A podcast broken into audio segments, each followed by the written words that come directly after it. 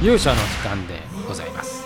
えー皆さんおはようございます。こんにちは。こんばんは。勇者でございます。本日は4月20日火曜日でございます、えー今日はね天気のいい一日でございました、えー火曜日でございますので今日はあ360度正解ダンスの公開日でございます。今日はそのお話とお私のですねちょっと恩師のお話をしたいというふうに思っております。それでは皆さんしばしお耳を拝借いたします。ということでございましてですね、えーちょうど数分前に、えー公開でありました360度正解ダンスということで、えー今回取り上げた曲はですねシステムオーバーダウンのチョップシューリーという、えーモンスターソングを 選びました。えーシステム・オブ・ダーンというあのバンドのお話はですね、まあ、ちょっと土曜日にしようと思いますんですがこの「チョップ・シューリー」という楽曲はですねなんと YouTube で10億回10億回再生されているっていうねとんでもないモンスターソングですで聴いていただいたら分かりますけどね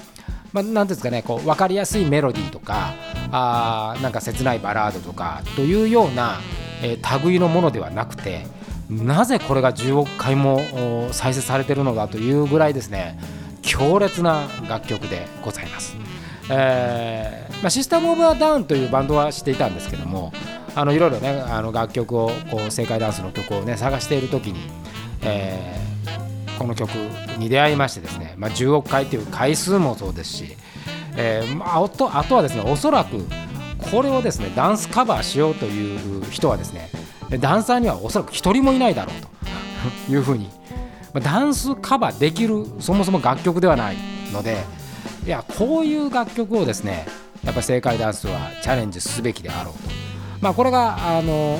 私がですね多少ダンスを踊れるなんかいうことができればですね絶対選ばないと思うんですがあのいかんせんもダンスなんか全然踊れませんからボックスも踏めませんからね私、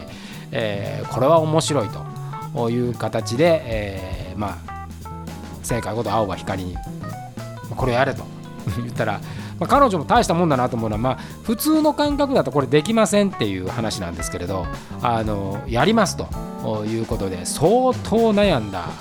ようでございまして、えーこの振り付けにはねあのまた本人がツイッターなんかに書くと思いますけれどもかなり悩んだ、まあ、悩むでしょうね。あのそもそもそのダンスという概念の楽曲ではないので、えーとてもではないですがあの普通の感性では作れないと。いうことで、まあ、ある意味創造性の世界とあとこれを再現する体力の世界でございましたが何かね本人曰くある日こう電車に乗ってる時にですねおじさんのあの頭がですね自分のこう肩先にものすごくひっついてめちゃくちゃ嫌だったらしく、まあ、嫌でしょうね、まあ、ああの人は背が高いですからあのちょっと小柄なおじさんだったら多分肩あたりに顔が来るんですけどそのなんかこう息がかかってきそうなそのこのなんていうんですかね超絶気持ち悪い状態の時にひらめいたという。ねあのおまあ、ある種のおっさんソングになってしまってるんですけど、えーそういう中から生まれたというその狂気の一曲でございます。えー本人まあやっぱりね正解ダンスっていうのはこう今 100, 100曲目指してとりあえずあのその再生回数とかよりも100曲やろうっていうことでやってるんですけどあらゆる知見からですね、ダンスにはならないだろうという楽曲を選んでいきたいというふうに思うんで、まあ、これはまあまさにこれとまあダーティーループスあたりはね、えーまさにあのそれを体現するような正解ダンスを体現するような楽曲ですけど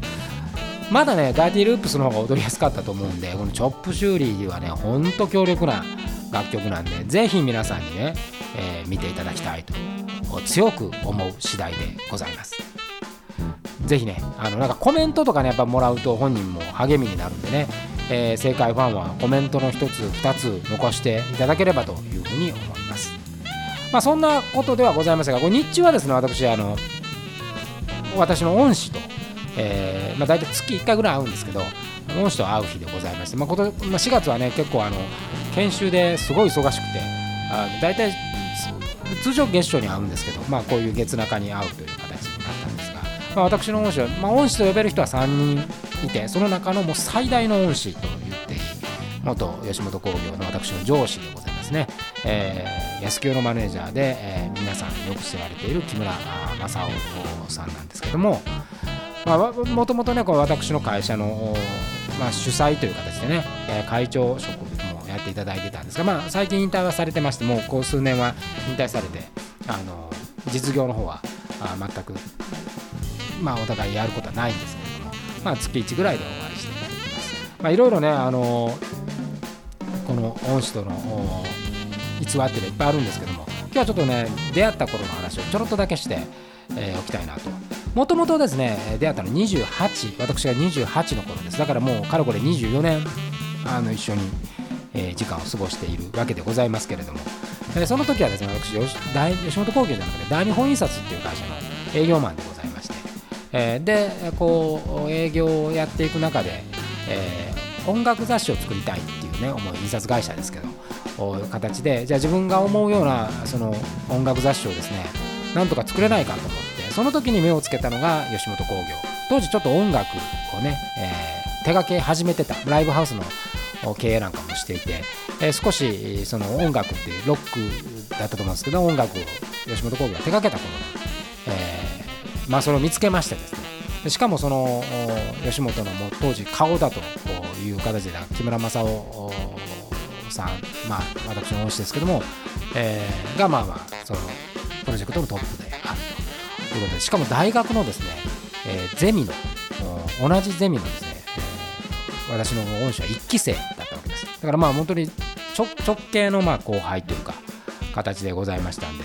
えー、これをですねあのいろんなつてを探って実はお会いすることができたと。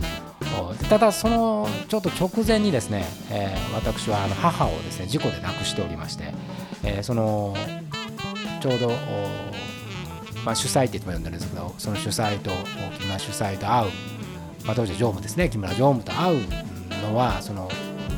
まあお葬式が終わって多分出社1日目だったと思うんですよねだから頭の中はちょっと全然整理もされてなくて。えー、その時にね、まあ、相手はそのもう飛ぶ鳥落とす当時の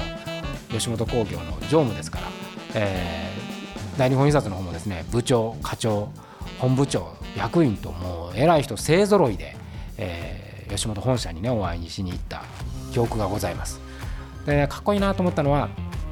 まあ、その時にほぼ、ね、自分で何を言ったか覚えてないんですけど、